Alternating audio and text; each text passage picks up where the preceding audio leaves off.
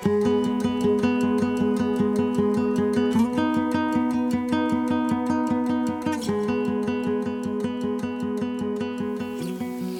everybody, welcome back to the podcast, Keep It Simple podcast. If you're catching this, you're with us for episode 13. Uh, and today we've got a special treat. Uh, my dear friend, very dear friend, Jared Middleton is with us. Uh, Jared and I have been friends for well over a decade. Uh, most everywhere we go, there is mischief and comedy. Uh, we uh, we are not afraid to have a good time, but ultimately, above all, are brothers in Christ. And oftentimes Jared will use the term "we are cut from the same cloth," and that is uh, yeah. very, very true. Um, Jared um, is over 20 years in student ministry. Uh, he has experience in pulpit ministry. Um, just recently has launched a 24/7 prayer movement um, uh, in Dublin, Georgia, Laurens County, Georgia. Uh, which I'm sure we will unpack that. Uh, Jared and his wife Robin have two boys um, Caleb and Jesse, uh, who are all boy. And yeah. uh, so, Jared, welcome to the podcast. I know that you're swamped. I know that you got a 19 ring circus going on at all at all time. But uh, thank you yeah. for making time for us. It it really is a treat to have you on, man.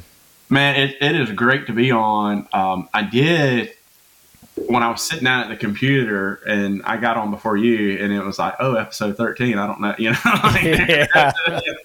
there's there's that whole thing. So uh, yeah. maybe this won't be a dumpster fire for you. Maybe it'll be some good content. Um, you know, at the end of it, but but I've been looking forward to it, you know, because we had this scheduled, and then I'm trying to think something came up. You were hunting it. Is it Blackbeard? If I got that right? Yeah, and um, yeah, over on Blackbeard Island uh, that I go to with some guys, and so yeah, just kind of kind of good stuff though.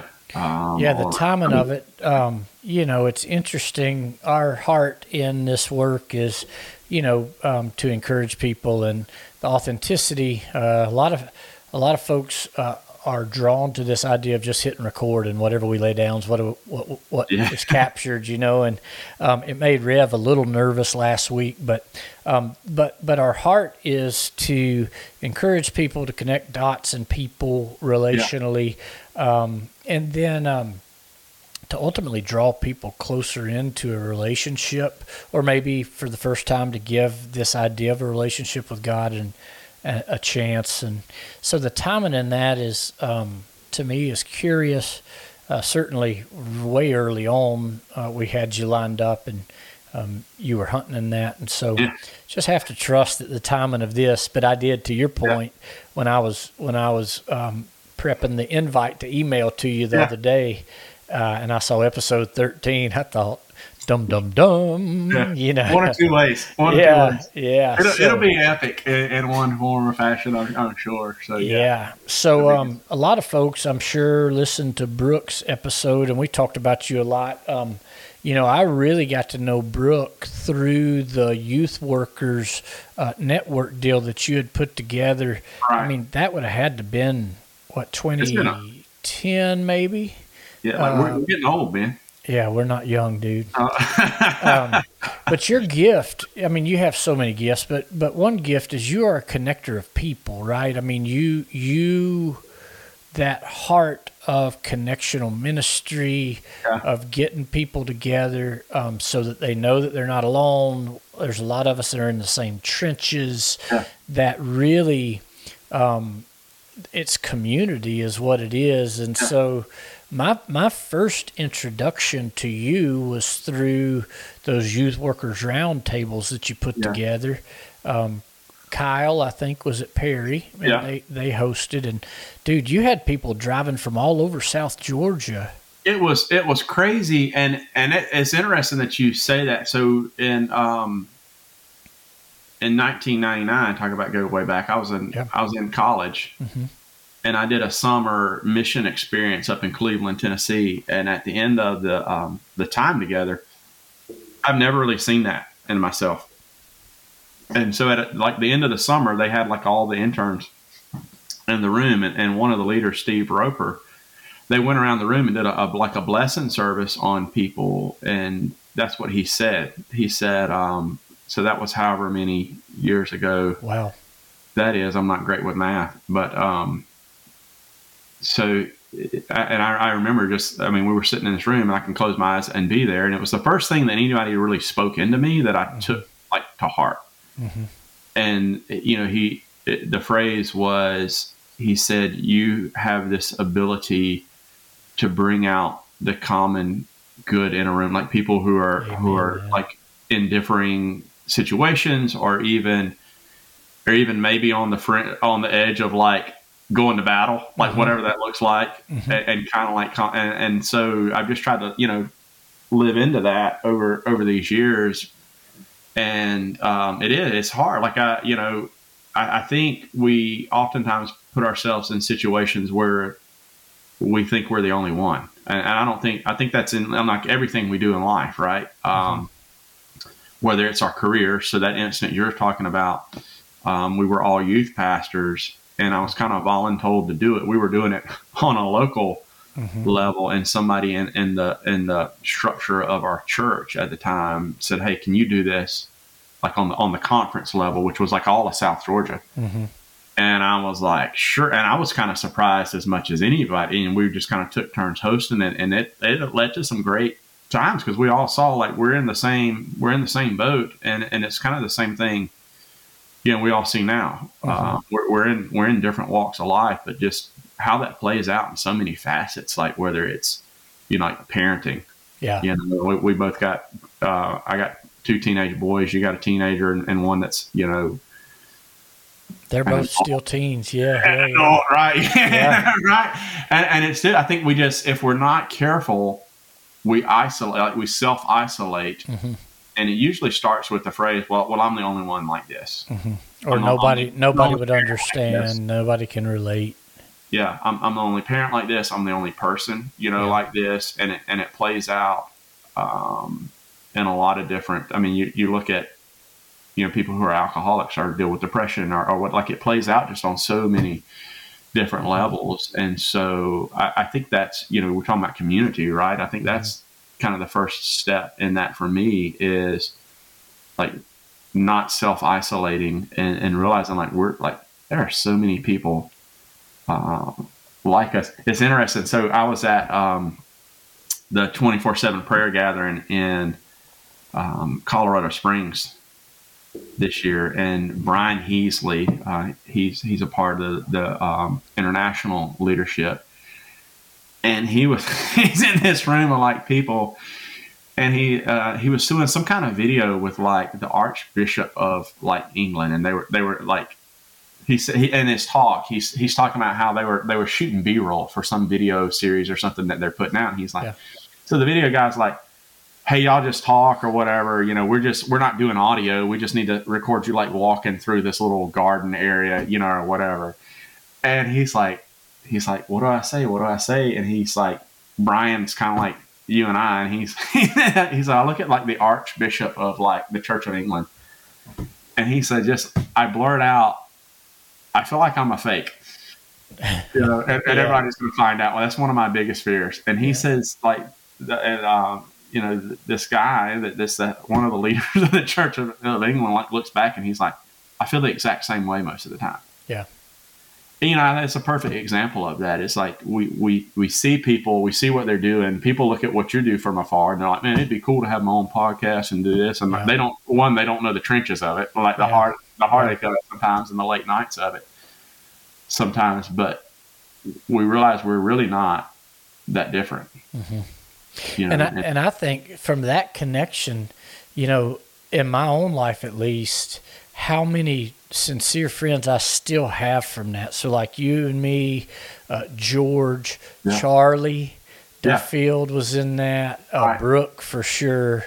Um, uh, Victor Scott was around yeah. in that group, mm-hmm. and and um, so people that I still keep up with. I mean, that I still follow. I know where they are. I know what they're up to, and kind of um, all that stems from your obedience to try to connect people and foster authentic community.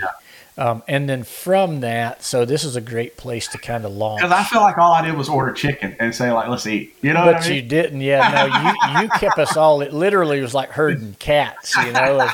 And, and uh, but from that came the most epic trip, uh, youth work wise, church work wise, yeah. I've ever been on. Like, um, and how Nashville is still Nashville. So that trip, dude, and there were other na- national youth workers conventions that we went to. We went different cities and did different yeah. things. But that Nashville trip, whatever year that was, it was a riot, dude. That I still tell stories from that trip. yeah. Um, with you, Captain Morgan, and people, and yeah. uh, trying to get trying to get Brooke to go into the one. Yeah. Uh, uh, bar and ride the mechanical bull, and uh, just uh, Charlie blowing out a sock. Uh, yeah. coming yeah, across yeah. the city from uh, well, we were at the antique archaeology. Yeah, we were, we were, we were in the, the, like the whatever that antique show is. American and, Pickers, yeah. And I had taken a, a, good friend of mine, Catherine Ryder, still a dear friend, and so she's mm-hmm. up in uh, Virginia now. Mm-hmm. And Catherine, for those of y'all that don't know, she is this like super fit triathlete. lady, like yeah. triathlete, you know, kind of stuff and everything. And we're we're probably what like four or five miles away from the convention center. Like we're we're yeah. a, it's a it's a hike. Yes. And uh, Catherine's like, I'm I'm gonna book it on back because I want to get to this session. Yeah. And and this is like the second day, so nobody knows Catherine like I do. And Charlie Duffield, you know, who would himself tell you he's probably not in the best shape at that time. And he, he had on. Yeah, a marathon runner now, but he had he, on brogans, so he didn't got, have on like tennis shoes or walking shoes. He had on brogans. Yeah, yeah. And uh, he's like, Catherine had struck out, and I was like, "All right, see you later." And because uh, I knew I wasn't humping it, you know, back no. like because I knew what was about to happen. I've been on trips with her before, like she's about to, uh, you know, catch a gear, and she gets hundred yards off or a block away or whatever. And Charlie's, like, I think I'm gonna go back. I'm gonna catch up with her, and he just tried. And I said not a word, and he gets off, and I look at you and I said, "That boy just made a mistake." and uh, yeah, we get back to the hotel room, and he pulls his boot off that night. It's like one o'clock in the morning or whatever. Like, yeah. wore, like blew his sock out. Had he literally blew the the um, what is that? Like the ball of his foot, uh, the at the pad, yeah. the ball of his foot had and just like a blister, a blister starting up, and it was just like, yep, because he was so sincere. It's one thing that I love about Charlie. Before, you know, he's not like me and you. So before yeah. we ever went to the convention, he knew the breakouts. He had yeah, charted his course. Yeah. Like he knew what breakouts he was going to. Whereas, he knew the yeah. schedule.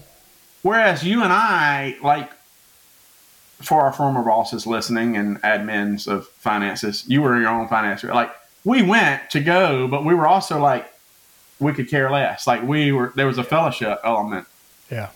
And the big room, the big room stuff was amazing. And we took to heart. They always say like, don't try to go to everything. Maybe you need to rest. And, felt, and so we took that. We like followed them into that. And uh, but yeah, he he struck out and, and, yeah. and paid the price. Yeah, and they're like, hey, when we get done with this breakout, where can we find y'all? Oh, we're going to be at the Zorby booth. You remember the Zorbies? Yeah, the little chairs. It's like the world's most whatever beanbag, but it was yeah. a beanbag.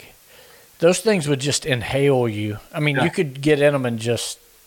And I'm thinking like youth pastor mode. I'm thinking like this is the worst thing in the world to advertise to buy to put in your youth. Like, yeah, yeah. let's let's facilitate. Yeah. yeah teenage guys and girls like in beanbags laying down on their on their you know. So, but Charlie, Charlie straight up blew a sock out. He had that one foot that kind of kicked out to the side.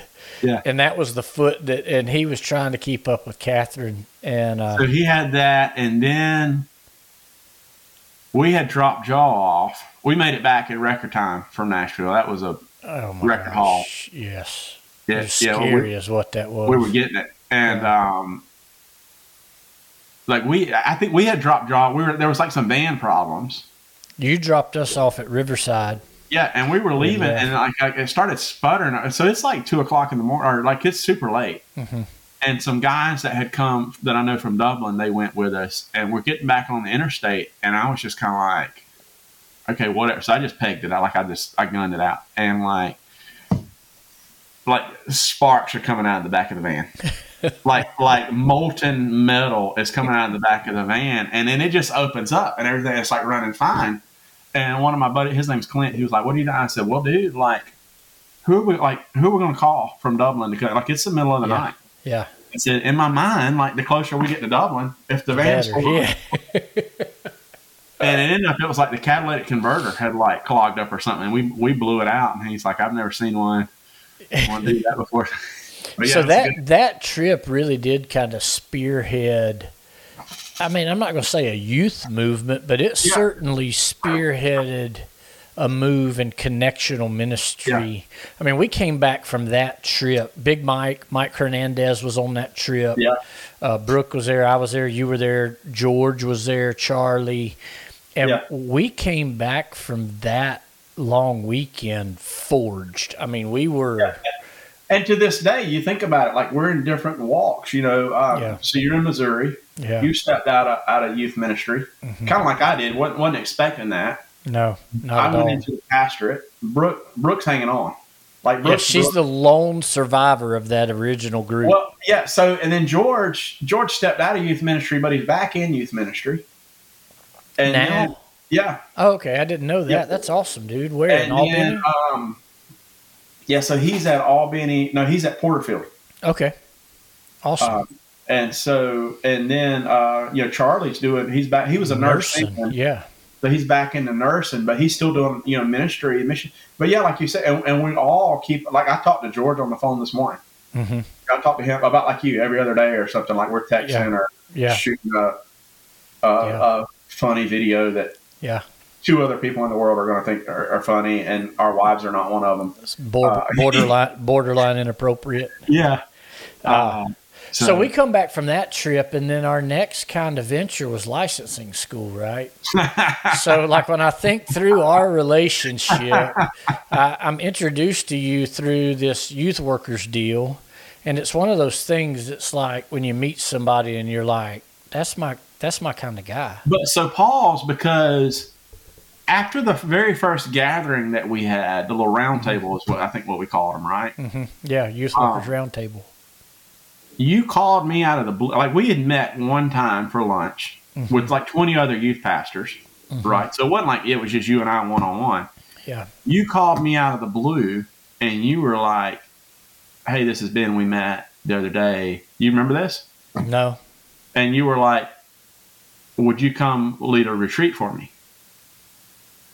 Oh, you went to. to, to uh, we were at Epworth. Epworth, yes, yeah. I do remember that. And I'm yes. and I was just kind of like, well, yeah, like, but why me? And you were just like, I, you know, I was praying about it, and you you came, yeah, you came to mind, that. and yeah, and yeah. that that is the moment, and so you, you know, the thing that I, I see in you, and I tell people about you so often is like when you say like I've prayed about this, like I've put thought into that mm-hmm. I'm like, okay, you know, because yeah. you know there, there, are people that that kind of throw that around, mm-hmm. you know, right? But but mm-hmm. Ben Ben Lee's not one of those. So mm-hmm. yeah, you were like, I'd forgotten all about that. That was a good yeah. trip. I'd that forgotten was fun, all about that. was a fun that. trip. Yeah. I was always trying to expose our students to different communicators that were yeah. authentic, that were real, that, that what you saw is what you got. Yeah. But to, to change that voice, to change the life experience, yeah. um, same theology, yeah. but different voice, different experiences. Um, yeah. That was a that was a rhythm that we created early and kept in place the whole time. So then, um, so licensing school. yeah. And that's where Jeremy Wilson, for me at least, I, did you yeah. know Jeremy before that? I didn't know or? him at all. And, okay. and you and I, let's just say it, because we there's nothing that's going to come down. We got roped up in this licensing school. Like we did not want to be there. At mine, all. Mine, mine was Connor and Mindy were getting married. Yeah. Like that's literally how I end up licensed. Yeah. Because I, I it, it coincided. So they got engaged and, and then, so for like, but for so like those listening, like in our like we were in the United Methodist Church. Yes. So in our context, we had to be we had to go to this like like we had to be licensed because we weren't mm-hmm. fully ordained because it's like mm-hmm. one of the, the, longest ordination processes mm-hmm. Known to man. And so mm-hmm. you were doing that, and I, that's when I was taking my first church as like pastor. We had the same mm-hmm. um, like overseer for yeah, us in the, church, yeah. and he was like y'all are going to licenses. Like neither one of us wanted to be there. Like yeah. we're in Atlanta, which neither one of us. My sister lives in Atlanta, and I'm just like I'll, I'll go see her once a year. Yeah, you know. Um, and so we hated We so, and we're we're in the bathroom, right? And Wilson comes up to us. I don't know. You remember this? We're on no. break. We're in the bathroom, like washing our hands, and me and you are just like, we're done already. It's like day one. We've been day there one, like yeah. 20 minutes, and we're just like, can we go home? Yeah. Jeremy Wilson walks up to us, who also had like a big, big full beard, and he's his is like beautiful beard. Duck Dynasty beard. Yeah, beautiful beard. And uh, he's like, "Y'all must be Ben and Jared." yeah, Rick told me. Rick told me to look like to look for y'all, and I would know you when I saw you. That's how that was our introduction to Jeremy Wilson. Uh, yeah. So, so what landed me there? I don't know if you even know this. So, the timing of Connor and Mary, uh, Mindy getting engaged, and then them asking me to wed them, yeah. um, it coincided with DCOM uh, the District Committee yeah. of Ordained Ministry. So I go before this board, this DCOM board, and yeah. we go through. I mean, we we went through that for years, right? Yeah. And so we go through the interview and we answer the questions and all of those things. And then you get to the end, and they're like, "Well, do you have any questions for us?" Yeah. And I'm like, "Yeah, I got one question." Okay, and I'm like, "I got I got two former students. I love them. They're like my, my kids, you know, and." Um, they've asked me to marry them. I've looked online and I can get ordained at the Universal Church of Love for thirty dollars. Yeah, is that okay? I remember this. And their faces, like you could physically, literally see the color leave their faces. Like yeah. their faces went ashen, blowing, blowing fuses. And they were like, twitching, you know, and uh, they're like, no, no, under no circumstances can you go through the Universal Church of Love for thirty dollars. Yeah, and I'm like, okay, then then what is the process? Because I had no clue. Yeah. And the next thing I know, we're sitting in licensing school yeah. um, at Candler in Atlanta.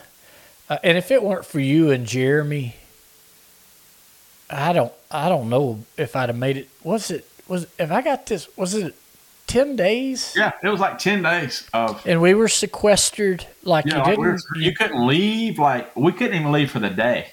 Yeah, that's we what I'm saying. I don't think, like, if our wives had come up there, they could they would have been like, meet us for lunch. I don't think we could. No. It, and they were serious about it. Like, yeah. You're like, you'll fail. And we were in dorms, but it, yeah, was, it was, school was out or something. And yeah. so we were in like these dorms that were just blank. It was like yeah. super institutional it was like we were in jail for for 10 days 10 days dude of like 10 hour class five yeah, and five or something so like and one day i had left my computer charger in the dorm yes. and on break i was going to r- run over there to it and they were like 90 questioning me where are you going i was like well i, I left my computer charger well make sure you come straight back and i'm like where am i like where am i going like yeah. like what, what do you think i'm going to like yeah you know, so. So yeah, that so then we had that experience. So that was building on Nashville and all those things. So then you end up in pulpit ministry. Yeah. Like lead lead pastor stuff. Yeah. I'm still doing student ministry and by that time you and I were intentionally meeting together consistently, yeah. you know, making sure that I think you probably came my way more than I came yours, yeah. but we were meeting for meals and yeah. just very intentionally continued to to to build our friendship, our relationship. Um, and that to that point, I mean, it takes intention. Yeah. Um, people are busy. Uh, folks have careers and families yeah. and obligations, but to make that relationship a priority, um, it's worth that, it, you know. And that's a good point because if you're not going to be um, isolated. Mm-hmm. It takes intentionality, like what, whatever that looks like for you in whatever mm-hmm. realm you, you know that is. I mean, whether it's a business relationship or partnership or whatever. I mean, it's intentionality. Whether it's a mm-hmm. you know a familial relationship of like husband and wife, or you know even parents or you know whatever. I mean, mm-hmm. children. We both got older parents that that have had health issues and stuff. I mean, it's all about being intentional and showing up. If not, like you're isolated, right? Yeah. Um, yeah. But yeah, th- those are some of the people that, that we still, you know, forge back to and, and go back to and look on. And, and like I could call anybody in that group. Um, it, it, the bizarre, the bizarrest relationship out of that whole group is, is Brooke Kitchen. Like, I don't know how many, yeah. there's like, I'll go. I went like a period of time, like every time I went to Warner Robins, like at random times. I was in the mall one night at like nine o'clock. Like I remember, yeah, yeah, yeah. And like I look up, she's in, I'm like, what are you doing? And her mom or somebody's with it's somebody she's related to is with her, and like we're like hugging each other in the store, and they're looking at like what like who is like who is this yeah. person I've never seen that you're like, yeah. like what's yeah. going on here? Um, but that's the way it is. I mean, I, I, call you know George calls me, I call him. You know, you and I, mm-hmm. you know, call each other, and it's just like um, like like it was yesterday. You know, you mm-hmm. were down, you know, here. I think you could you could pull up in my house right now, or I could pull up, you know, in your yard, and it would be, you know, come on in because because we're old friends. Yeah, yeah. The preachers riding in cars episode um, yeah. that we shot. Uh, we were talking about. It's gold.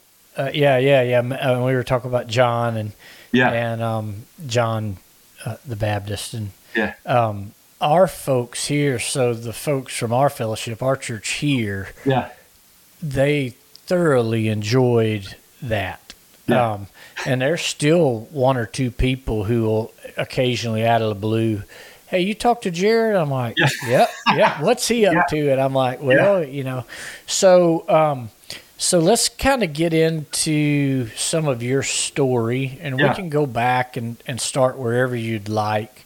Um, but so, um, you know, you have been in student ministry for longer Ever. than the average bear, and then rolled yeah. out of that into pulpit ministry, yeah. and then there was a transition most recently out of pulpit ministry and yeah. into prayer ministry. So there's a lot of moving parts and pieces and transitions. But let's start even before that. I, I don't want to run out of time. I do want to get to the 24 7 prayer movement. Yeah. Um, but let's go back because uh, there's some of this I know. There's a lot of it I know, but there's some I don't.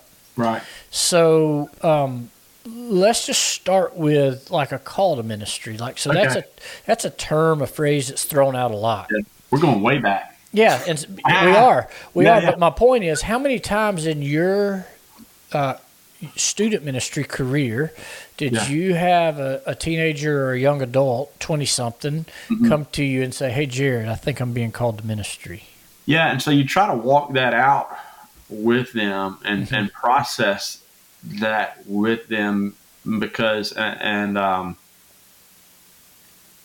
and I'm relating that to my call and mm-hmm. my experience because that's what I, that's what I did each time that happened. I'm, I was like, okay, what did that look like for me? So for me in my life, um, I had several youth pastors.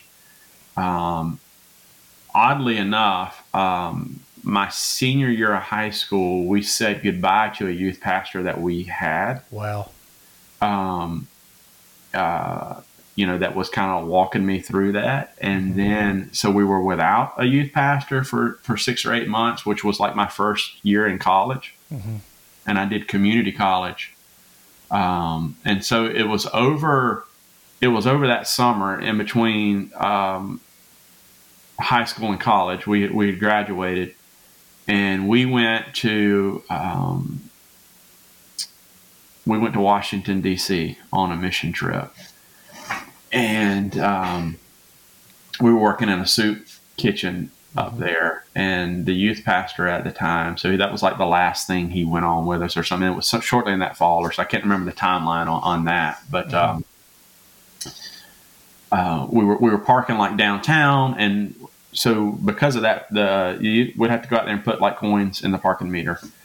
And so one particular time uh, so we're in the soup kitchen. Let me back up. We're in the soup kitchen and we're like cutting up vegetables and stuff that that grocery stores had donated. Mm-hmm that were going bad. So we would cut the bad spots off and then chop the vegetables up and all that kind of stuff. And um, so, three things I remember from that trip very vividly. The first was when we were in the soup kitchen. Uh, one day we had the little gloves on, right? Mm-hmm. and I flipped my finger back in the glove so like the finger sticking, oh, the glove still sticking out, and I like whack that tip off, like with uh, the glove off with my. I mean, you know me, like all the way back in high school. Same, it's the same, it's the same version, right? Different, different. Isn't that like a Taylor Swift thing for like all? Are they Swifty fans, right? Listening, maybe I don't know. I don't know. And uh, I just remember like being like, "Oh my gosh, Jim!" And I picked my hand up, and he's like the knife down there, and like the like the finger to the uh, like the gloves on the table, and he just goes like nuts. And then I was like, "Just kidding," and like he was like, "That's not funny." Like I mean, the whole just like you or I would have done to a teenager. Yeah. And then, and then I couldn't be honest about Jim. It was his name. Like it was kind of a tumultuous relationship. Like when he came, like we we bucked him. Like I, I don't know what it was, and we just didn't see like who he was, like mm. that how much he loved us as teenagers. And he, there was some other youth pastor on that trip, and me, me and some other guys, we were just like, I mean, we were just doing teenage guy stuff. It wasn't like we were doing like hurting anybody, or I mean, it wasn't even. I mean, looking back, even now as a youth pastor, I'm like, there was nothing wrong with that. And Jim went in there and like I thought he was going to fist fight that other guy. He was like, "These are my guys. If you have a problem with them, oh yeah." And we were just like, "This is our boy." Mm-hmm. And it was weird because it was like he was on the way out, and yeah. we were and like it was like, man, I like I think back on that, and it's like what a what a arrogant, you know, guy I was, and so many of it because we it, it wasn't until he was leaving that we saw who he really was. You realized, yeah. And so the the third thing on that trip, he he got me to go out one day and and help him put coins in the meter, mm-hmm. the parking meter. And when we were out there, um, we saw we looked over to the dumpster where we were throwing like the, the vegetables away that we couldn't do anything with. Mm-hmm. And there was a baby stroller there with a baby in it. And at first I was like, like, I mean, I'm from South Georgia. You know what I mean? I've, I've been around, but you know, I was like, what the heck? Like, there's a baby in here, and then we hear somebody in the dumpster, and it's the mom, and she's digging through what we were throwing out. Mm. You know, and I was just like, oh my gosh! So it wasn't in that moment. It was, it was. Um, we got back. Um, I was set to go to ABAC, which is down in Tifton, mm-hmm. Georgia. Mm-hmm. I was going to be. I was going into forestry. That's what my grandfather had done on my dad's side. Um, he planted trees and uh, you know some other stuff, but um, so I was going like I was set. Like I had all my classes picked out. I, My, I had written my check for the first um, quarter. Um, you know that's how old we are mm-hmm. at the mm-hmm. quarter system. Quarters, yeah. And so we're back sharing with it to the church about it, and it was like one of these really weird like um, out of body whatever experiences that you hear about, and you're like, uh, it didn't happen that way, surely, but it is like we were we were we got up and shared, and I was just like, and I, I was going through like a spiritual awakening, mm. you know, that uh, that whole summer, I would say, and you know, to the point where I was like, okay, yeah, I'll I'll, I'll live vigorously for you, like in my career, you know, I'll I'll you know I'll I'll give, you know, and all these kind of things, and and um, we were singing like the little last song that night, and you know, I was like feeling God speak to me. And I know for some people, they're like, "What what does that mean?" And I think I think it's different things for different people. It's not necessarily sure. all. Sometimes it's just a feeling. Um, and I remember like arguing, like, "Well, if you want me, you got to take me," and just like grabbing the pew and legit, believe it if you don't, uh, or, or, what, uh, it doesn't matter. Close my eyes, and we're sitting there singing, and then like I open them, I'm in front of my pastor, Shep Johnson, you know, and he's like, "So you're telling me you want to go into God, to full time Christian ministry?" And I was like, "Yep." And I was like, "What the, you know, what is this yeah. happening here?" And you want me to share this with the church tonight? And I'm like, "Yep." And uh, ironically, my parents were out of town. Uh, they were they were both school teachers, and it was like the week before school started. So um, I was the last one out of the house, and uh, I called them and told them, and it was weird because uh, not weird. Um, you know, those of us that that have faith uh, in things understand. But my mom was like, "Yeah, I told your stepdad. Uh, we almost came home because we felt like this was going to happen because they oh, knew wow. after the mission trip." And she said, "You don't know this, but um, we've met with Brother Shep several times because we felt like this is what you were supposed to be doing, and, and we were struggling with that. Like we didn't want to push you, and I was just like, whoa." So then I called my grandfather on my mother's side, who's at the time was a retired Southern Baptist pastor. And he told me, he said on, on the phone that night, he said, I knew from the moment you were born that you were going to go into ministry. And wow, I've saved my whole library. You know, for you. So this is like the dwindled. I got a bunch of them in storage, and I got like this mm-hmm. huge book, and it was just like, oh my gosh. So so I went in the ministry, and the youth pastor. We we got a new youth pastor that year. It was when I went off for that summer missions experience. Was that my, that was my first summer in college. I'd gotten involved in like collegiate ministry in college, and um, our campus minister he challenged all of us. He said, "I would just challenge you to give one of your summers as a college student to summer missions." I was like, okay. So I went to Cleveland, Tennessee, and this new guy, while I, he moves in while I'm gone, he starts writing me letters. I mean, old fashioned, right? Writing new letters. youth pastor. Yeah, the new youth pastor. His okay. name's Paul Radosevich. He lives in Alabama now, and he says, um, "Brother Sheps told me all about you. I'm excited to hear that you're going into ministry, and I want to help you." Mm in that. And so he loved on me and grace and let me make a lot of mistakes and mm-hmm. like uh, serve as an intern. And um, we led uh, the youth praise band. You know, we got that going when I was um, in undergrad there at home he handed off the, the, the middle school ministry to me and a friend of mine and one of the parents. We were at that point where we were trying to split it. And he said, "How about y'all take it? Do whatever you want to. Just let me know. Keep me in the loop." And you know, he, he wasn't like totally hands off, but he wasn't sure. in there teaching. Yeah. And uh, dude, we went in there the first night. We we had the kids like we had like ten kids in there the first night, just middle schoolers, and we were we were young and naive, and we were like I can't even remember the numbers. I want to think it was like 80 kids. So we were like, if you average 80 kids for six weeks and 80% of them have Bibles with them, um, I'll dye my hair blonde and he'll dye his hair green. And we were like, there's no way they'll do that. So they're like at school the next day, like making flyers and crap. Yeah, and like my mom will take you to church, help us dye our middle school interns like hair blonde and stuff like that. Yeah. Yeah. So whatever the week, like if it was six weeks, whatever it was, they hit it. it was like and we were like down at the salon, bleach blonde in our hair. So it's just wow. that's how he was, and his and his mantra, and it's what I leaned on when when when when I've helped other people. He said, just try everything out. Like try out, you like go go go work in this or or whatever, and and and so just having those people you know that goes back to community right is is that community is is allowing people to be a part of the process right mm-hmm. even even if it doesn't look i mean we're both parents sometimes letting our kids do it isn't going to be the way we did, would do it mm-hmm. sometimes it's going to take longer sometimes it's going to cost a little bit more money and sometimes the outcome isn't going to be what we might would want that's that's part of it mm-hmm. and so had i not had that I, I don't know that i would be where i am today Mm-hmm. Um, so we, yeah, so we went into that, and then I was at Pine Forest for like twenty years. Yeah. Not so 20. how did you end yeah, up? I was out there for like ten. Yeah. How did you end up in Pine Forest? So Steve I, Patton. I don't. I, I, don't know that story. Yeah, Steve Patton, who was the senior pastor at the time, he. Um, we got my wife and I got married in 2005, and I'm from Louisiana. That's where mm-hmm. I was born. Mm-hmm. Um, so we honeymooned on the Gulf Coast. We came back, and it was like a month later or something was when Katrina hit.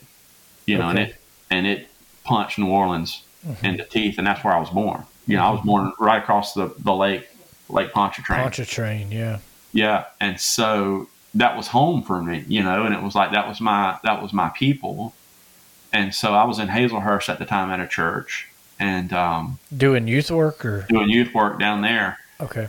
And the pastor there knew the senior pastor here, and he said, "Hey, we're going to go on a mission trip. I want you to go." And where I said, "Oh, we're going," he said, "He said we're going to New Orleans." And I said, "Okay." So we were one of the first groups in after Katrina the deal, and wow. we were like we were setting up food banks and stuff, and um, so we went with Pine Forest and then so Steve and I got a relationship, and um, he was. Um, we were talking one time, and he their youth pastor at the time was went to seminary, and he told me we were doing we're doing a spiritual Emmaus, you know what it is, but mm-hmm. for those that don't, it's just a spiritual like retreat weekend. So we were working it together as clergy. I was still in Hazlehurst, and he he was talking to me about youth ministry and just my ideas and stuff. And he said, "Hey, our our youth pastor, I think he's going to um, heading off to seminary. He was going to move off like to seminary. Mm-hmm. I would love to prick your brain, whether, whether you interview or just I pick your brain on, on youth ministry, on, on, on who we hire and stuff like that. And I was like, okay, I said, yeah, that'd be great. Uh, so in the meantime, when I was in Hazlehurst, somebody had just passed away and gave us, gave the, the youth ministry collectively like a million or a million and a half dollars. Uh, no, it was like two and a half million dollars collectively to the youth what? ministry. Yeah, like some of it was in endowments and stuff. Yeah. Uh, so there were like two endowments, and then there was like a chunk left to build a student center. Wow. And they were like, "Hey, why don't you be on the building committee?"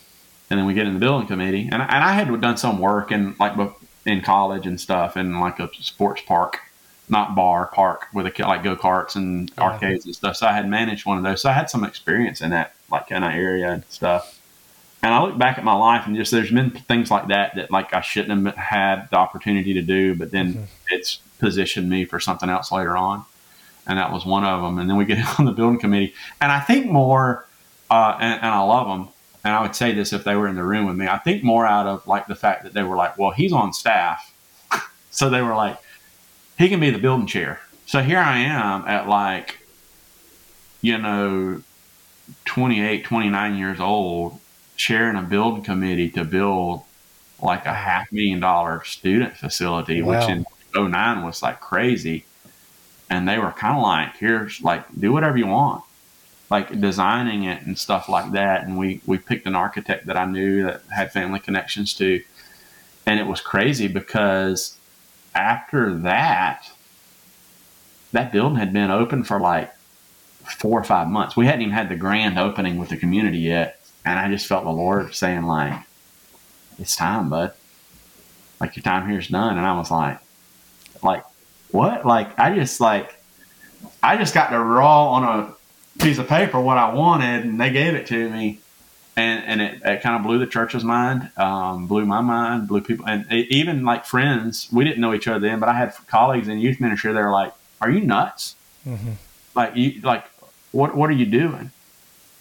Um, and then hindsight was twenty twenty. That was when the, the, the stock market like crashed, right? Yeah, you know, 07, 08. Yeah. And so um, the church really financially started struggling. And, and, looking back, and, and the pastor who was there at the, at the, time, it was a different pastor. He said, you know, it was good because he was mad when I left. He's like, I can't believe yeah. you're doing this. And he looked back. He was like, hey, like it made it easier for the church because I don't think the church would have wanted to say like we can't afford you. Mm-hmm. But so, so I called Steve up out of the blue, and I was like, "Hey, I don't know why I'm calling you, but like," and he was like, "Man," and and Steve is just like top notch. Like he's, you know, if he's listening. Is he the uh, dude that we went turkey hunting with that time? Yeah, yeah. Okay.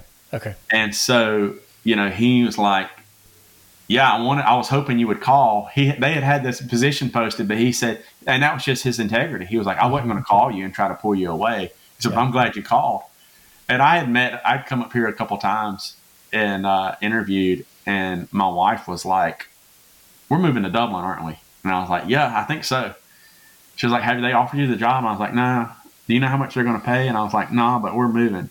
And that was the conversation when they called and offered me the job. They said, "We voted, we and we offered you the job. We need to figure out what we're going to pay you." And I was like, "Well, I'm coming." Yeah. now let's figure out what y'all are going to pay me. Yeah. So that's how it happened and I was there. It was like nine or ten years in that role. Um, really, and really, youth and associate. I was preaching every sure. Sunday yeah. by the time I left, unless I was out of town with a youth event or on mm-hmm. vacation. Mm-hmm. They had three services going on at the time. The church wanted me to be on staff there, like as an associate, as an appointed deal, and that's kind of how it worked in our system. Mm-hmm. The DS, which was the same guy that sent us to license school we were talking about earlier, he kept saying, "No, you need your own church." And then he calls me out of the blue, and something happened at this church where like the pastor that, that was going to go out there, something fell through or something. You know, I don't know the details. And he was like, "Here it is," and it was like it was a really good first appointment. You mm-hmm. know, I literally moved ten miles down the road because I had a parsonage. Mm-hmm. Um, I didn't have to take a pay cut to go into ministry. That was one of our concerns. You don't want to destitute your kids and yeah, and all that kind of stuff. And it was good. It was it was a great six years that we were out there um, it was a and smaller. You, and you grew the church. I mean, through yeah. you, the, the, Lord was so faithful. The Lord in, was very in, faithful in that ministry. I mean, we did we did a lot of stuff. out yeah. there, and it wasn't me. You know, and I say that it wasn't me. It was. It no, was yeah, me. yeah, it was. Um, I know you know that. You know, I just. Um, you know, but we buried a lot of folks out there too. Mm-hmm. You know, so it was an older congregation. Um, we buried a lot of people that I got really close to, mm-hmm. and that hurt. I mean, you know that you're, oh, yeah. you're in that you're in that zone now. It was different when I was at other churches on staff because you're like a youth. You don't you don't do a lot sure. of youth meals. When you do, they're tragic, and um, you know, but you know, just a lot of people. So while we were while we were out there, uh, COVID hits. Yeah. You know, and uh, we're in the middle of COVID, um, and that's really when I started getting involved with twenty four seven prayer, and and specifically the Order of the Mustard Seed, which is like a scattered monastic movement. Okay, let's talk more about that. This is where yeah. I really want to lean into.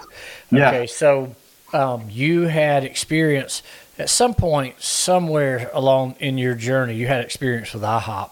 If I got that right? Or not, uh, not IHOP. Okay, what it was, was so, it? Yeah, so the 24 7 prayer, the, the guy who started 24 7 prayer and the Order of the Mustard Seed re- revived it. That's actually a, it okay. like goes way back to Councils okay. and like way back to the Moravians. Okay. His All name's right. Pete Greig. Okay. So Pete, I had met him at um, a couple of conferences okay. that he, he had spoken at and started like, he became uh, like a paper mentor to me. Like I was just devouring everything he was putting out and everything. And he would talk about like this order, this mustard, order of the mustard seed kind of thing. And I was kind of like, that's not me usually. And, and I think the first time you probably heard me talking about it, you were like, dude, like something happened to you? Because it's not, that's yeah. usually not something you or I would be like, let's do. So what is it? What is the order of the mustard? Seed? So the order of the mustard seed, um, and it is it's a part of the twenty four seven prayer movement. Okay um, the way I describe it to people, they're two sides of the same coin.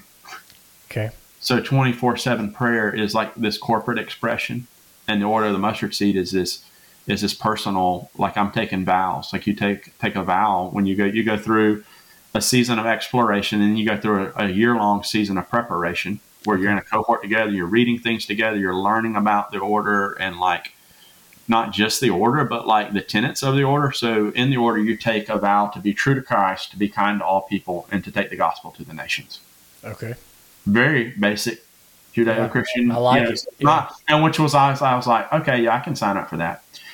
And then within that, there are two practices attached to each of those. So when we talk about being true to Christ, we talk about um, living a prayerful, a lifestyle of prayer, mm-hmm. um, celebrating creativity, in the church and ourselves.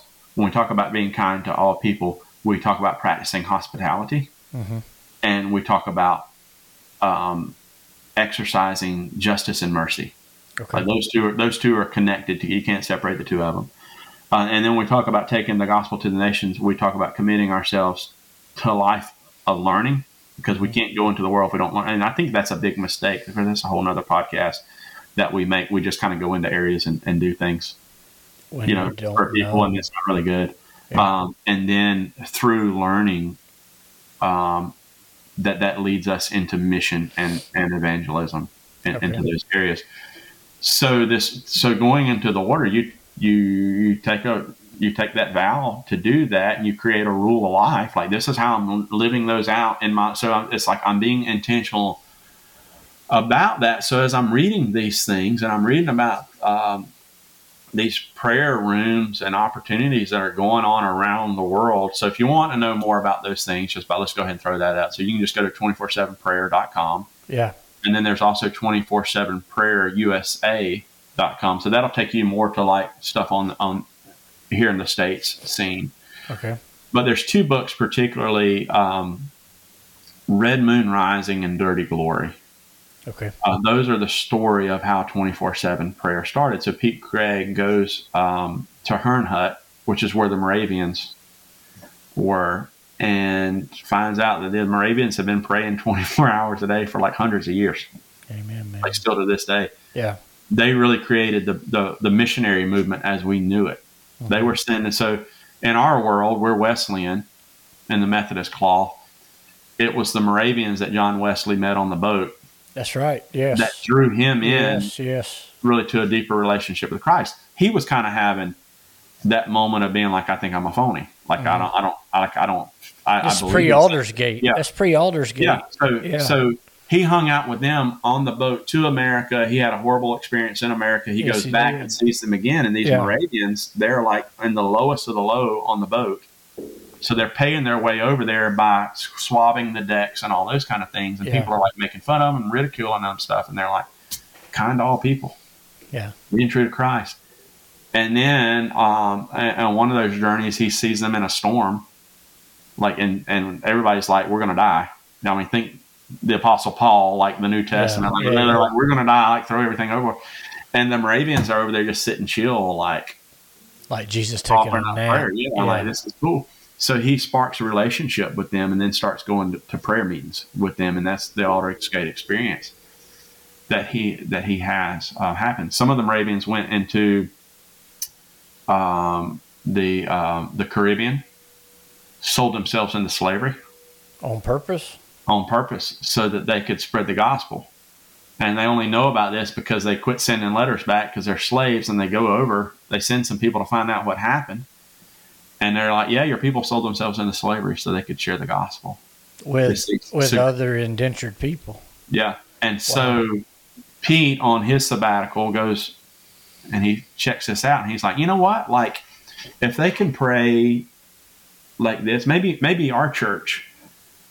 He's at Emmaus Road um, in Guildford, uh, over in over in the UK. He said, maybe our church can pray for a week, and that's how the twenty four seven prayer movement started. So incidentally, it started, and now it's it's worldwide. Every major denomination is in countries um, it started within I can't remember how many months of IHOP, Kansas City. So there were like there were like three or four huge prayer movements that people know of. Maybe they don't know of all of them, but they sure. like there are people that know about International House of Prayer that don't know about twenty four seven, vice versa. Mm-hmm. It was like three or four of them that started creepily in the same like chunk of time. Kind of sweet.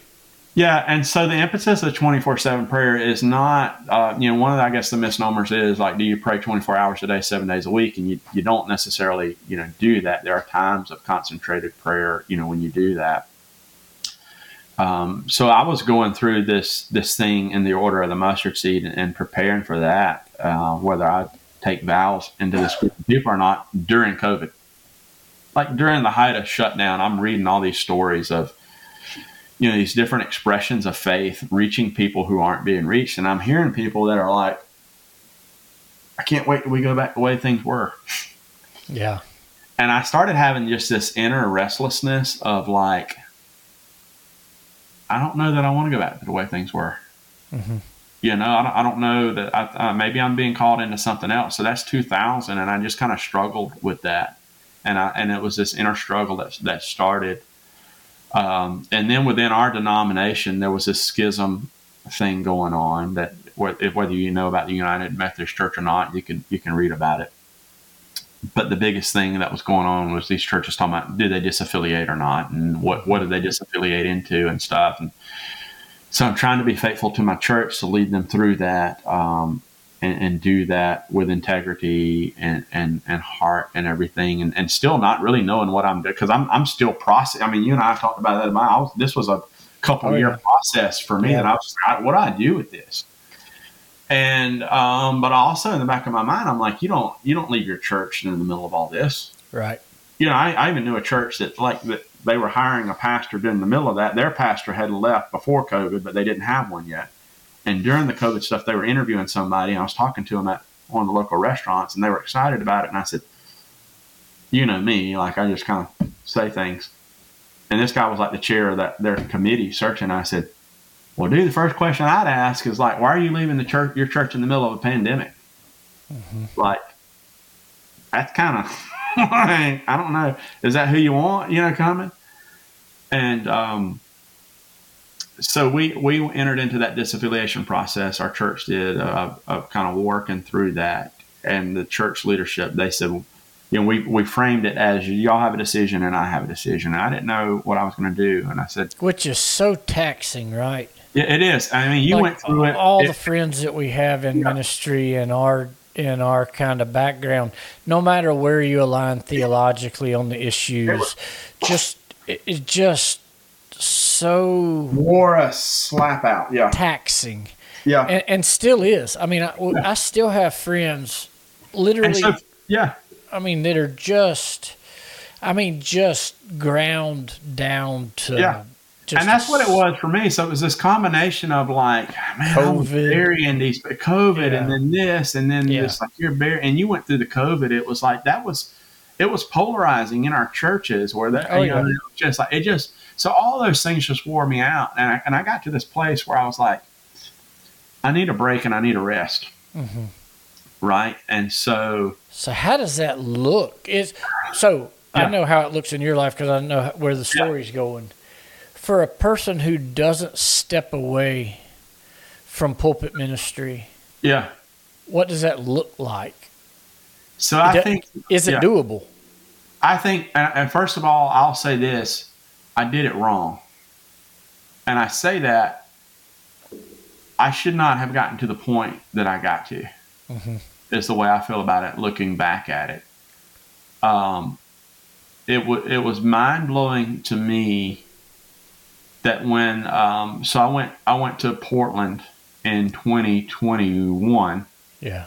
To the international gathering, um, 24 7 prayer USA, and I met a guy out there, and we were walking through stuff, and and and he's talking to me. We're having lunch, and I just look up at him, and I'm like, I mean, I got fry in the hand, wiping, you know, hamburger grease off my chin because I was just like, I went out there to meet Joe like that was why I like in my mind I was like if nothing else, I, I, need to like I just knew this was like an ordained conversation. You called and, me. You called yeah. me in the airport on your way home, waiting yeah. for your flight to tell yeah. me about. Yeah, and, and I just looked at him and I was like, "So you're telling me I need to quit?" And it was one of these like emotional vomit things that like I had been packing away, and you know you try to angle in your own life even sure. and wrap around and it just kind of came out and he's like no i'm not telling you that. I mean so this is the fall of 2021 so now i'm like i'm dealing with this and i get home and i process this with my wife and everything. And so the church is still doing their thing.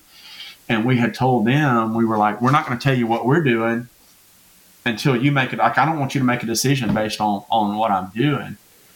And i'm just like wrestling with it and, and still even then i'm kicking it back and forth and everything. And then so finally they had their vote and i sat down with our leadership and um, i was like hey i gotta have a break like i said i'm, I'm worn out and i'm just burnt out and what was their response to that their, their response was was was just pure graciousness i mean oh, at wow. first they were like is that what you expected I didn't know what to expect really. I was like, I didn't. I mean, the whole because I'm just like, what am I like? Who does this? Yeah. Like, I gotta uh, at the time uh, a 12 year old and a 13 year old. Mm-hmm. You know, I'm like, what what am I like? There's a part of me that's like, what am I doing? So I picked up, and when I was in Portland, I walked out and I picked up a rock off the street, and I'm picking, I'm carrying it around. I'm like, this is my I quit rock. So anytime I'd have a conversation, I'm like, this is my I quit yeah, rock. Really? what you said? Yeah. And so I just carried it around, and I would just pick that up and like, okay, uh, this is like I remember I remember how I felt sitting in that booth with Joe. Yeah. I remember the resolution that I had in that. And so they, at first, I mean, they were like, "Do you need a break now?" And I'm like, "I'm, I'm fine now." Like what I'm seeing is like I'm starting to see warning signs that something's going to happen. There's not moral failure in in my family, sure. my yeah, kids yeah. aren't like going to YDC or you know whatever.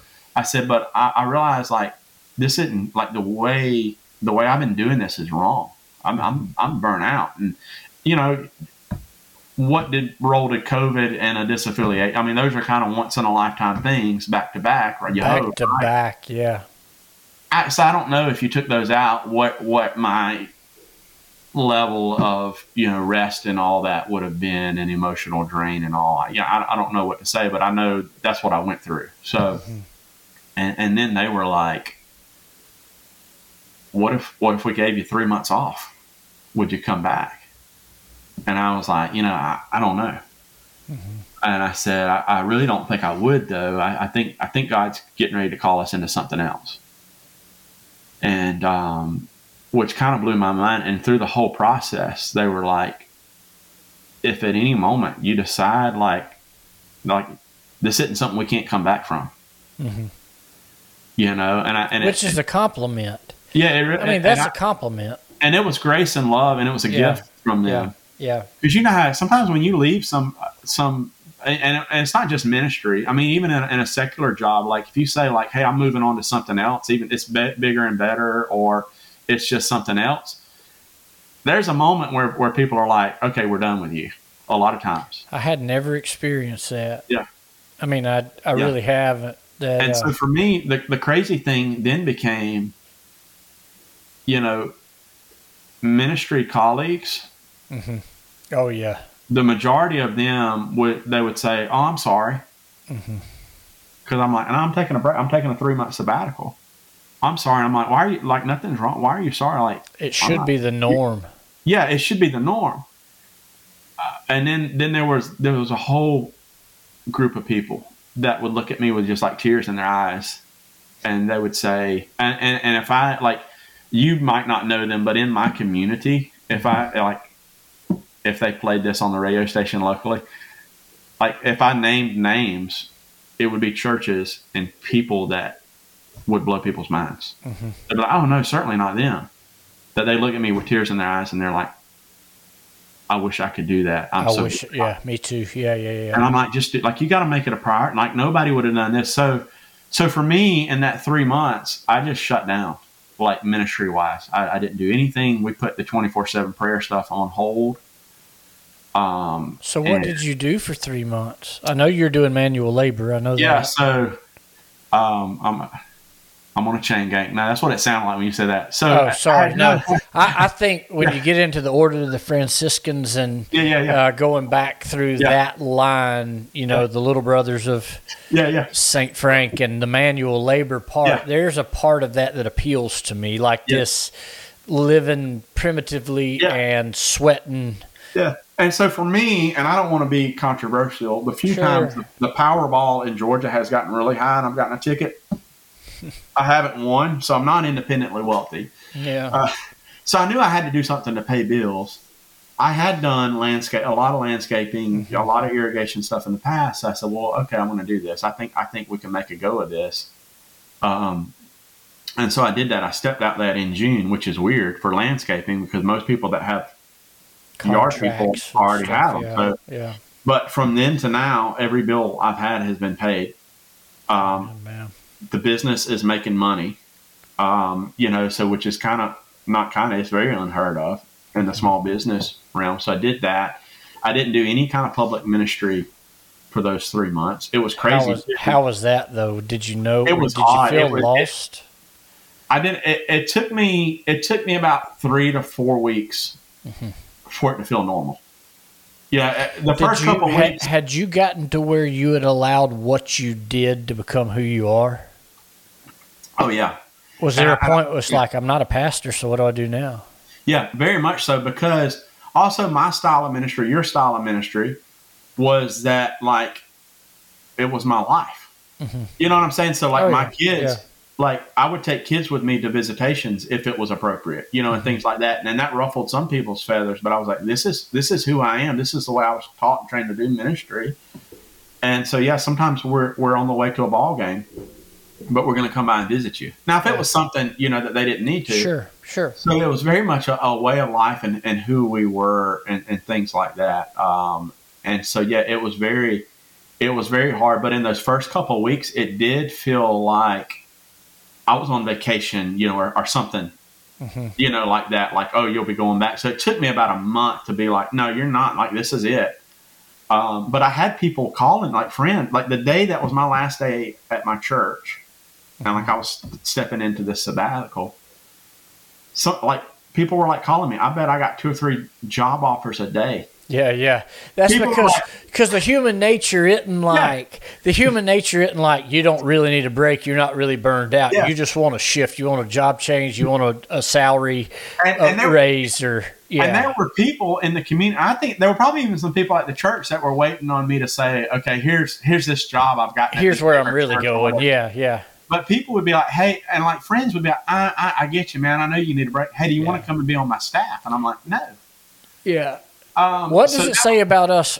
Keep Yeah. your train of thought. What does it say about the North American church when the concept of sabbatical is so foreign Yeah, that that people are like, okay, but now really, what are you going yeah. to do? You know what I mean? That people can't because, be like, praise God, good yeah. on you, you get a break. I only knew of you and I. I mean, I, I think hundreds, probably a thousand. I wouldn't say thousands of pastors and ministry people that I know, but certainly that I've met on a oh, level. yeah, sure. At different things, I only knew of like three people who had done anything like I did. Yeah and so it was like there was a loneliness and like who do I reach out to? Yeah, yeah, yeah. In that, and so there was a Baptist pastor friend of mine, and he's older, and and, and like I would have people, but that would be like, hey, I want to walk you, th- I walk with you through this, and I'm like, how? Like you have you ever done it? No. Well, then I don't. I love you, and I appreciate your your empathy and your prayers and your support, but I don't need you leading me through open heart surgery if you've never done it. Yeah. You know. Yeah. Um, so I didn't do anything, any kind of public ministry or anything, and I just it was it was it was awesome. Was it really? That was my next question. It's like, what's that like, man? To be able to go to church with my family, to have no responsibilities. So we, we got plugged back into the church that I'd served at for like ten years. So you went back to Pine Forest? Pretty much back at Pine Forest, yeah. That's okay. what my you know people were like, "Where are y'all going?" And I'm like, "I don't care." As long so, as it's like so is it refreshing or weird or both? Like to be in the room and not have to be at the front of the room, to to, to come yeah, in and a little just bit of both. Okay. A little bit of both. So and I, you know I've had this unique relationship with Pine Forest because when I stepped away, I wasn't a senior pastor stepping away. I was a youth pastor and sure. a, like associate to, by and yeah. large going somewhere, but because I was in such close proximity, we had but done very much a cornerstone of that congregation, though. Yeah, I mean, very much a a a, a, a, a you were a piece, a major yeah component of that fellowship. Yeah, and to look because like at the point when I came back six years later, there were there were students, and and then I had been there mm-hmm. for nine, ten years, so that's fifteen years mm-hmm. altogether. Mm-hmm. There were students that I had in student ministry that are now like back adults that are like mm-hmm. serving, so that that's neat yeah. Um, to see, but but my my whole mentality was we had gone to church as a family. That was dictated by where I worked. Yeah, yeah, yeah. It's so hard to work. Like, it's hard to worship like, where pick. you work. Right? Yeah, I was like, y'all pick. And so, our, and our kids were like, this is what we know. So we went back there, and so so then in the process, and I was kind of like, you know, me and my personality, and I and I was like, and I had people that kept me in check on it. You were one of them, you know, whether you knew it or not, and, and um, where I was that would like, no, you're you're not, you can't, you can't do that yet. Because I was once I locked in, and it was like, okay, this is going to be, this is where God's sending us is into this twenty four seven prayer yes. Because we were working on it anyway. Mm-hmm. That was going to happen, and it was like this collective group of people. And then when it was like, when I was stepping away, it was like, okay, well, take this thing and and and you know, let's let's really blow this thing out and do this. Mm-hmm. And so that that's where we're at now is launching this new expression of faith through 24 seven prayer. Um, and we're doing it here in Laurens County. So it's really, it's really a threefold purpose. Uh, one is just to catalyze prayer in the community. Okay. Um, is it connected so to any church? It's not. So there are churches that are coming on board and we're forming partnerships with. Awesome. Um, so, um, like this Saturday, we're leading we we lead uh, downtown prayer walks mm-hmm. and stuff like that. Um, we've led um, for churches um, like uh, you know uh, prayer vigils that they had within their church. And so, can you can you lead this for us? Oh, sweet! Uh, I didn't know that. Ago. Yeah, awesome. You reached out to me and you were like, "Hey, um, I got oh for our night of prayer. Yeah, yeah, we had a night of prayer. Yeah, yeah, y'all had a night of prayer, and y'all had a lot of sickness and stuff going on. You're like, mm-hmm. and that's the thing about a lot of what we're doing. It's like kind of encapsulated by our conversation. You're like, I've got the I've got the knowledge to do this, but I don't have the bandwidth of the time right now because you had yeah. so many people who were sick, and it was a night of prayer for healing. Do you have any any resources for that? And I said, here's some stuff like yeah. that I can send you right now. And we and we printed and put it out, and the people used it and yeah. gave us feedback about how um, applicable, how much how it, it, was dialed in. So it's doing stuff like that. Yeah. Uh, a couple weeks ago, there was like four um, uh, worship leaders in the area mm-hmm. that they were like, let's have a night of worship. And so it was really, it was a really cool, beautiful thing. So on a Sunday night, they did that, and then they reached out and said, "Hey, can y'all lead our prayer time at the end?" Sweet. We're each bringing like so many people from each church to be on the prayer team to pray. Can you like do a training session with them? And I'm like, yeah, that's all. We just want to like we want to bless you. So it's um, catalyzing prayer in the community, equipping the church in prayer. You know as well as I know, like working in the church as long as I did, and you're in it. Like you got good intentions, but sometimes you just get in the trenches of stuff, and it's just like all these different things, and we don't focus. Yeah. You know, on prayer. So it's like we're not trying to compete with, we're not trying to pull anybody away from the local church. Yeah. In that we want to bless you and we want to equip you in that. And then this third component is uh, reaching out to the marginalized mm-hmm. in society and building community, you know, for them. Mm-hmm. Um, they could be homeless people. They could be people that have tattoos up and down their arms, and they're in the skate community. I mean, there's a skate community in Dublin, Georgia. I know that mm-hmm. sounds. You've been here a couple times. It's not a huge oh, community, yeah. yeah. but they're tatted up and they're you know long hair and they're the, the, the skate shorts and skate shoes and, and while they might and I think even a town like Macon or Warner Robins where you were it would still be mm-hmm. kind of odd to walk in like they're not walking into a local church here. Mm-hmm. Um, it could be, you know, somebody who's dealt with drugs or alcohol or, you know, whatever, and they feel like ashamed because so they, in that way, it's not like a fresh expression. So they walk away or they've been burned by the church. And so it's like, how do we create a space, a community, you know, for these people in that? So we'll have, there'll be the, um, a prayer room attached to what we're doing, like a house of prayer. Mm-hmm. We're calling it the Father's house and um, so through that, it's reaching out to these people. Now, again, we're not trying to be the local church. Sure. But we're trying to create worship expressions that they would feel comfortable in, that probably even I will feel uncomfortable. Not because of theology or anything like that, yeah, but it's yeah, just not going to look like it's not going to be Bethel and Hillsong and the songs that we know because mm-hmm. they're not in that culture. In that, so one of the things we do, um, we're doing it's called uh, Open Table, where the premise is if you were here, you would get to come for free the first time. The next time you come, you got to bring somebody with you that's unchurched. Hmm. And they bring something with them. It's like a covered, like a potluck meal, you know, kind of thing. So if you knew, if you knew somebody genuinely didn't have something, one is like it could be anything. I got a friend, um, their prayer room does it in North Carolina. She brings somebody who's like borderline homeless who has she picks her up and brings her you know because they don't have a ride and they bring they stop at the gas station and they get like the smallest bag of chips in the gas station yeah like less than a dollar and that's what they bring so they mu- very much in vein with you know y'all's uh, secondhand what's the, the the blessing thing y'all just did twice you know, blessed. yeah twice blessed where it's to say like you've invested like you brought something to that we're not doing this meal for you mm-hmm. you're a part of this and i think that's that's a big element of community you know, in that mm-hmm. is to say like we're in a transactional society, and I think it is what it is. I don't know that we will ever not be in a transactional society, mm-hmm. but I think maybe we're looking for the wrong transactions a lot of time in the church. That's good. And so I think, um, you know, with our deal with the with the open table, it's where I would sit down. Like if, if I bring a homeless family, my family and their family sitting down together at the table. That's beautiful, man. And we're eating together. And the transaction is community. Mm-hmm. And if if I realize that everybody's created in the image of Christ, whether they're walking with Christ or not, maybe they're just in a burnt situation. The reality is they have something they can offer me too. Mm-hmm.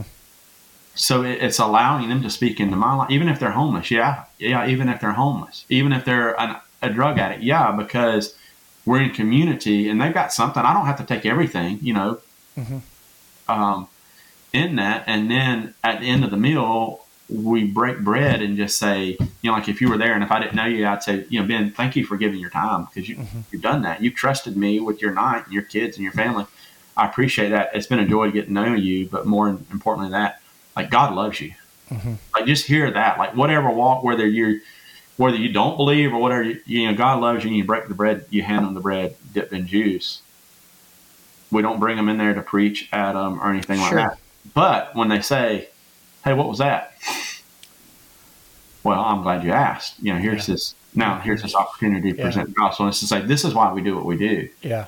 In that, but it, it's it's creating community, and, and it's just like what you've said. Like people don't get that. They don't understand that, and it's why we hunger for that. Even even I think in church situations, it's like we don't get community. Mm-hmm. A, a lot of us have an experience, and maybe we're trying to share what it is. On some levels, you know, I think about going back to our conversation in the beginning, like this roundtable deal that we did. Mm-hmm. For a lot of us in youth ministry, that was the first real community in ministry that we had because we yeah. were like, oh, we're not alone. Mm-hmm. You know, in this, I think back, you know, when I was in college, you were asking about my call to ministry. There was like a period of time in the church I grew up with, there was like, there was like eight or 10 of us that felt a call into ministry. Mm-hmm. And it was the same guy, Paul, that kind of, he did, a, they did a, like a, our own little small group and everything with us. And most of us in that group are in some form or fashion of ministry still. And it's like, we were young and not, like we would have charged hell with a water pistol. Yeah. You know what I mean? We yeah, were yeah, like, yeah. Let's go. Like we were so oblivious. Like we, you know, the world had not. Which is a good thing. It's yeah, a good thing you didn't know. Yeah, and it was a good thing. And yeah. then I wanted to too go back to what you had asked. Had had my ministry become who I was? Yeah, yeah, yeah. And it certainly had. So I journaled through. I journaled through my sabbatical time Mm-hmm. And I was like, I, I don't know what I'll ever come out of. Somebody was like, you should write a book. And I was like, I don't know that I have enough wisdom to put into a book. But I also know there's a lot of people struggling like me who are in. And I and listen, if somebody's out, I don't want to think like the answer is to walk away from your ministry. Yeah, I don't no, sure. That. Um, but I will say, like, we got to not get there. Like, I, I, I, was in like danger territory, like the the yellow light check engine light was was on had been on for a while, mm-hmm. and it was a quart low. You know what I mean? You're just adding a little oil. Yeah, yeah, yeah. Um, and so, um, yeah, there was this morning, like as I was getting ready to launch out into the, to the sabbatical, we had already moved back to our house here. Um, because we were trying to get all that stuff done because um, we were trying to get out of the parsonage so they could get it ready for a new pastor and all and I, I, had this moment where I was like, "What about like who's going to be like?" Because that that was their thing. They're like, "Well, who's going to be our pastor?" And I'm like, I, you know, I don't, I don't know. Like, I'm yeah. that's not for me to decide." And and I was just kind of like worried about them, you know. And in my prayer time, and and different things, and I just remember very clearly the Lord speaking to me saying, like, Jared, I care about you more than I care about your ministry. Mm-hmm Mm-hmm. And it was just like that took me back. I was like, oh, like your soul and your well being and the well being of your family is more important to me than, than your ministry. Mm-hmm. Not to say those people are that church or anything, but no, sure. Ministry, he's like, I can t- I'll take care of them. Mm-hmm. I get let me take care of you, you know, too as well. So and that's uh, what the people that the people that we serve don't it, it, um, and this isn't in, even in my current context, but the people yeah. that we serve, the ones that are for you and the ones that fight you tooth and yeah. nail on everything, oh, yeah. They don't. The vast majority of them do not understand that it's not a job. Yeah, like that you the things that keep you up at night aren't your kids as much as it yeah. is them, your yeah. ministry, your, yeah. you know, that that service and and the fellowship and um, and and you know, I've only been here three years.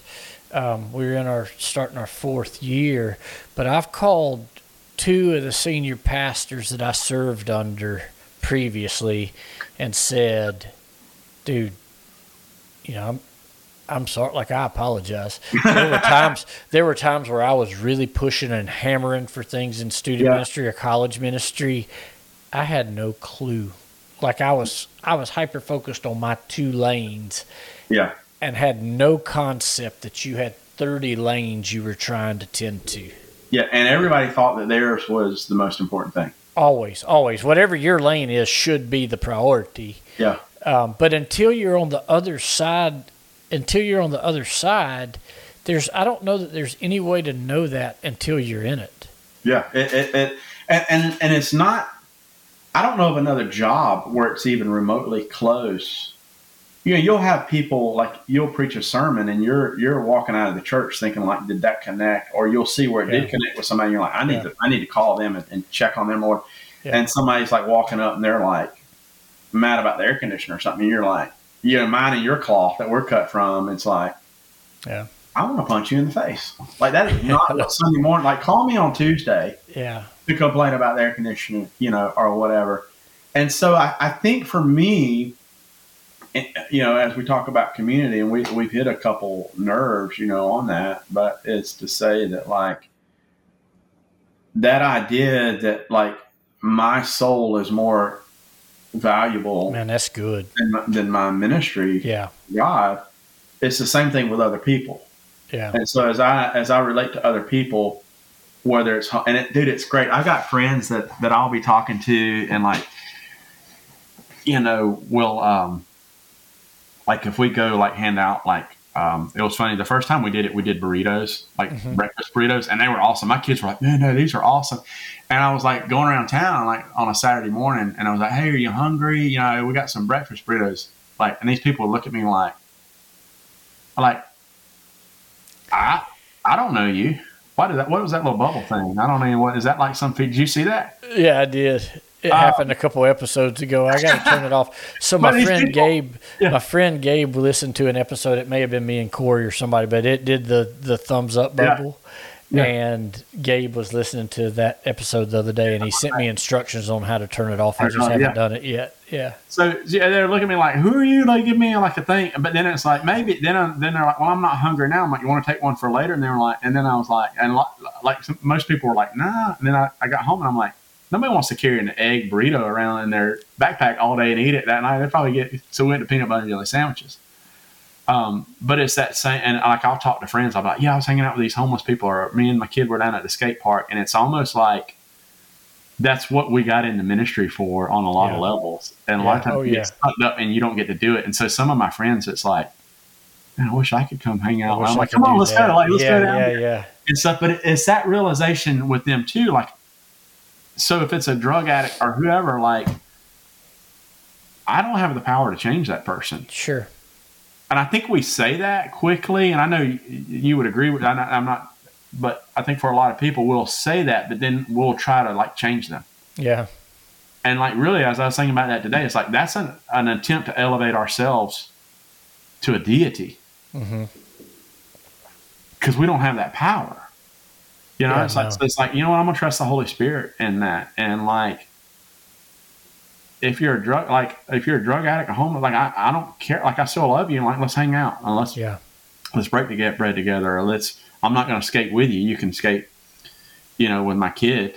yeah, yeah. I'll break my arm. Yeah. And so, for, so what you're doing, you're you're in, and this is you know, but in the cohort that I'm in right now, you're you are creating fresh expressions. Yeah, I mean, you're doing it through. You know, I don't I don't, yeah, yeah, but I'm just saying. yeah, um, but that's exactly what yeah. you're doing. Like the more these these guys that I'm hanging out with now, you would love them, dude. Yeah. You would freaking love them. If you hadn't listened to the episode with my friend Luke Edwards on here, I'm gonna go back. So I was I was telling you, go listen to it. Started just so people know. Like I got to a point when I knew you wanted me on. I was like, I'm not going to listen to any because I just wanted to come in like uh, raw. I knew my kid got it, and I knew every. You were asking earlier, was it work? Like, do I regret? Yeah. We were down at the skate park one night, and there's a guy, like an older guy, like my age, that's into skating. Mm-hmm. That my son has created a friendship with. Wow. So when they're down there, this guy's like showing my kid how to, because I don't know how to skate. Sure. You know, man, and, and as a level, you you you support your kids and all those different things. Yeah. But um, we get in the car, and and there's other kids that like come down there that like you know, one day my kid was out there and with some kids, they and like their skateboard was broken and it was one of those little, I don't even know what they're called, one of the little like small penny plastic. board. Yeah, it's like a penny board. Yeah. Look at you, skate lingo. Zeke's and, or Wick's yeah. into it. Wick's a skater, dude. I so mean, Caleb's like, "Have you ever gone down the half pipe?" He said, "I can't do it. My board's broken." And Caleb's like, "Use mine." And mm-hmm. Caleb had just gotten like a legit skateboard. We had gone to the there's a mm-hmm place in Macon that we went to. He had he'd worked with me over the summer, so he had just gotten like a real deal. And I was like, dude, I was like, as a dad, I was like, dude, I'm mm-hmm. super proud of him. Like he, I mean, that kid could have trashed that board and you know broken it first yeah. go down. But then we get in the car, and Caleb looks at me and he says, "Hey, can we come up here with a prayer room one night and cook hot dogs and just give them out?" Awesome. And I was like, "Yes." How how old is he? So he's 14. He'll be 15 in January. And I was he like, yes. It, so when we got back with the leadership, with the 24 7 prayer stuff, I was talking to him and I said, so whatever pace they go with this, I said, this is theirs. Mm-hmm. Yeah, this this is uh, our kids. So as leadership, like when we started, I said, hey, bring your kids. Mm-hmm. Like we all got like teenage kids. I said, bring like let them be in on like this is they're the next generation of the, of the church, right? Yeah, they're the church so, of right now. They just don't so let them be in on these decisions. Yeah. You know, and I told him, I said, as much as I want to jump in there and be like, let's do this, this, and this, and this, yeah. like, that's not me. It's like, dude, and he's like, hey, can I do like a Bible study or something like whatever? Like, I will support you and equip you, and I'm not going to send him out there, you know, sure, what not being ready. So, so yeah, and it's it's thinking like that's community. Mm-hmm right? When you're giving these people a place to feel like they belong to something. So one of the people uh, we met down there, the there's a husband and wife. The wife doesn't skate, so we were we'd be like sitting over there, like talking. They got like bleachers and all. Works at Home Depot, and so I'm in Home Depot this week, and she comes, "Hey, how are you doing?" And I, you know, and it's like a genuine, not like, "Hey, welcome to Home Depot," and it's like, yeah. okay, there's a connection. Mm-hmm you know, with that person uh, in that. So it, has been it's been a wild, wild, exciting that you would never made if you were still in. I mean, chances of making that if yeah. you were still in traditional pulpit ministry are slim. Very slim. Very because slim. of the obligations and the yeah. you know. I even told a group of people out. So one of the things uh, we do, like I, I taught, I taught a session on the Holy Spirit and prayer this fall at a church, like a six week session I'm going to do another one for another church that we've partnered with. And they were asking, I said, yeah, this is one of the things we want to do. This is part of that ministry. You're not pulling, this is what we want to bless the church in that. So I was telling them like towards the end, and they're like all church people in the room, like 12 people in there. And I was like, I said, like, I don't take this the wrong way. I don't, I don't like hanging out with people like y'all anymore. I said, I mean, I don't, Ouch. don't take it the wrong way. It's like, I like, I said, yeah. If you gave me a choice of being in here with y'all right now or being down at the skate park or down under a bridge with homeless. See, yeah. I think I'm a both and man. I love church people. Yeah, I, I think I'm a both and. I, I, do love them. You know what I'm saying? I mean, I, I would, if, like if I could just sit with, like I think about our men's group. You know. Yeah. Um, I think I'm a both and. Yeah. I don't. I don't know that it has to be an either or, but yeah. the non-traditional route to yeah. be in the street or in the to, to yeah. be off campus, if you will, um, forming and building and reaching and just that evangelism. Um, right. There's some missional thread in there. Um, you know, it's like our church just this week, and this didn't dawn on me till today. So on Wednesdays we go and feed lunch at the local hotel we have yeah. for this is year three, I think and there was a lady there today uh, where we are in the process of helping her get her photo ID, which is you know a difficult thing to do because you have to have all these forms of whatever identification, bank statements or whatever. Um, but she was asking, she was like, "So I saw that y'all had a Christmas store Saturday, and then your um, yesterday y'all were in town working at a voluntary action place and then today you're here. Like what else do you have this week? And i'm like well tomorrow we have twice blessed and yeah. and she was like where is this church? This is a lady right now that's living in the hotel. And uh, i said we're about a, a, mile about a mile and a quarter you know up the road on the on the right back to the north. And um, she was like I, I need to i need to come I need to come check y'all out. Yeah.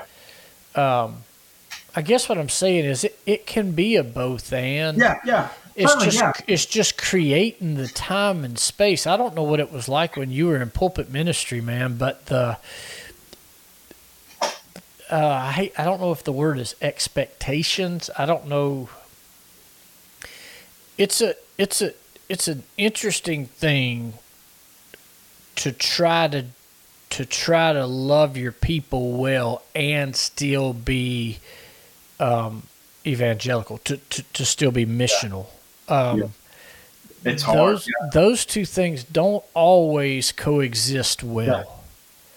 Yeah, um, and, and then like so, one of the issues for us, like the, the church was in a rural, you know, setting. Yes, so the church was like too, twenty yeah. minutes, yeah. and we were in this like kind of little outset community. Yeah. So so yeah, very much. It's not like a downtown church where you were or where I was. Yeah, exactly. Yeah, yeah. yeah. So so that that had a, a different element, you know, mm-hmm. to it as well.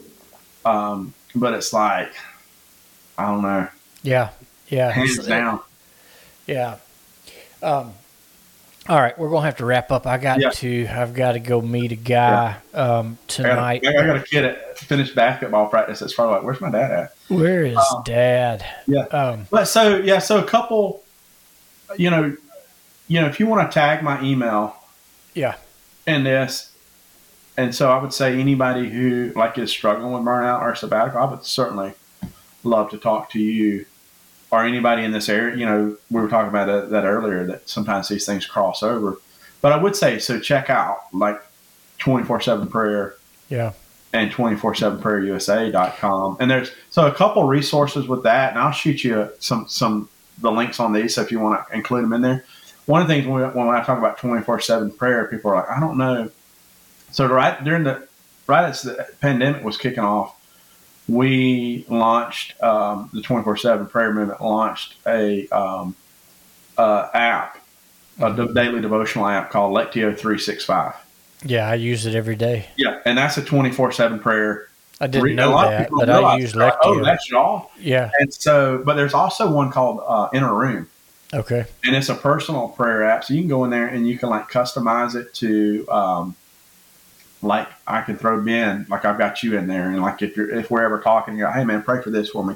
I can put it in there. So if I'm ever got 15 minutes, I'll say, you know, I'm gonna wow. go through the prayer list. Or set prompts so that, so that it reminds me.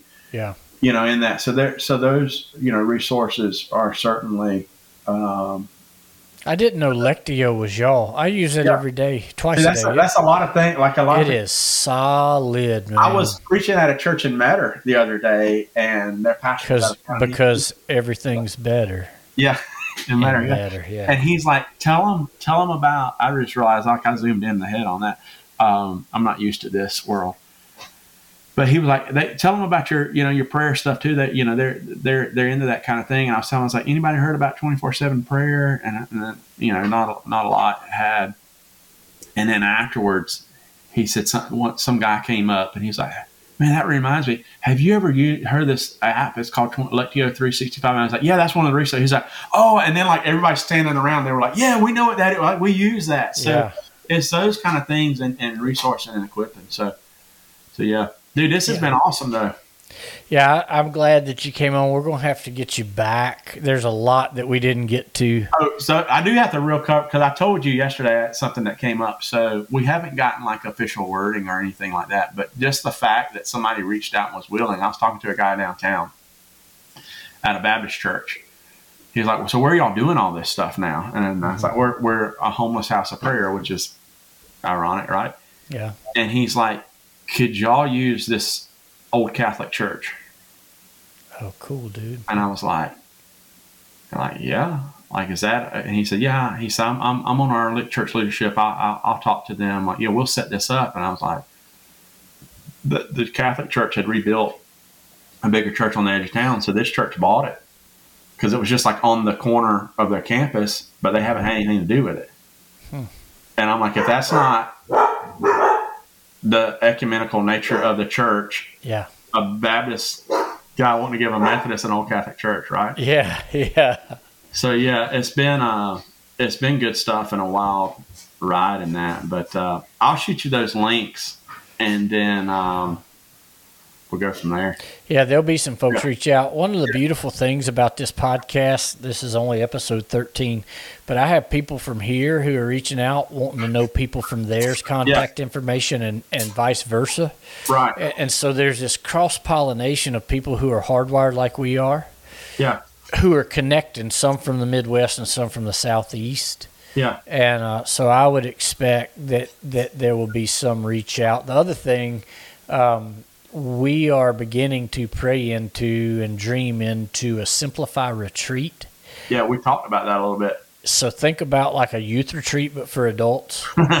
um, and yeah. so when that comes to pass, uh, when we when that manifests, um, we'll have you we'll have you teach and speak, and um, that'd be great. We'll we'll incorporate that twenty four seven movement, prayer movement into that. But yeah. Uh, awesome, dude. Thank you. Uh, so I end every episode with this question. This the Keep It Simple podcast. Yeah. Um, so how do you keep things simple? I just try to hunker back to like what is the premise of this. So you know, whatever whatever I'm doing. So like even in my business, right? Mm-hmm. This new business I got, you know, it's easy to jump out and be like, oh, I can do that and make money. I can do that. I can all, all of a sudden it's like, I thought you were a landscaping business and you're doing like quilted pillows. You know, I mean, you know what I'm saying? Or like yeah. you're selling muffins. So like the, the thing I, I tell people, like potential clients, you know, I just tell them, I said, so my, my, and I got this from you, like, what's your elevator speech? Mm-hmm. You know, it's like, so for me, the elevator, the elevator speech, and it's not even a speech, it's, um, we create and maintain outdoor living spaces. Perfect.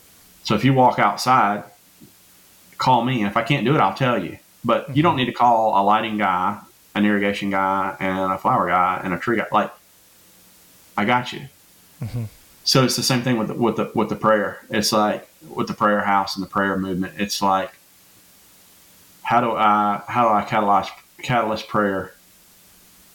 You know, equip people in prayer and reach the marginalized. Like if I'm not doing that, I don't want to do it. Yeah. Like even even if I'm doing something, and sometimes it's doing those things, but doing them for the wrong reasons or for the wrong motives, mm-hmm. right? So it's like coming back to that. So twenty four seven prayer, um, it's about prayer, mission, and justice. Mm-hmm.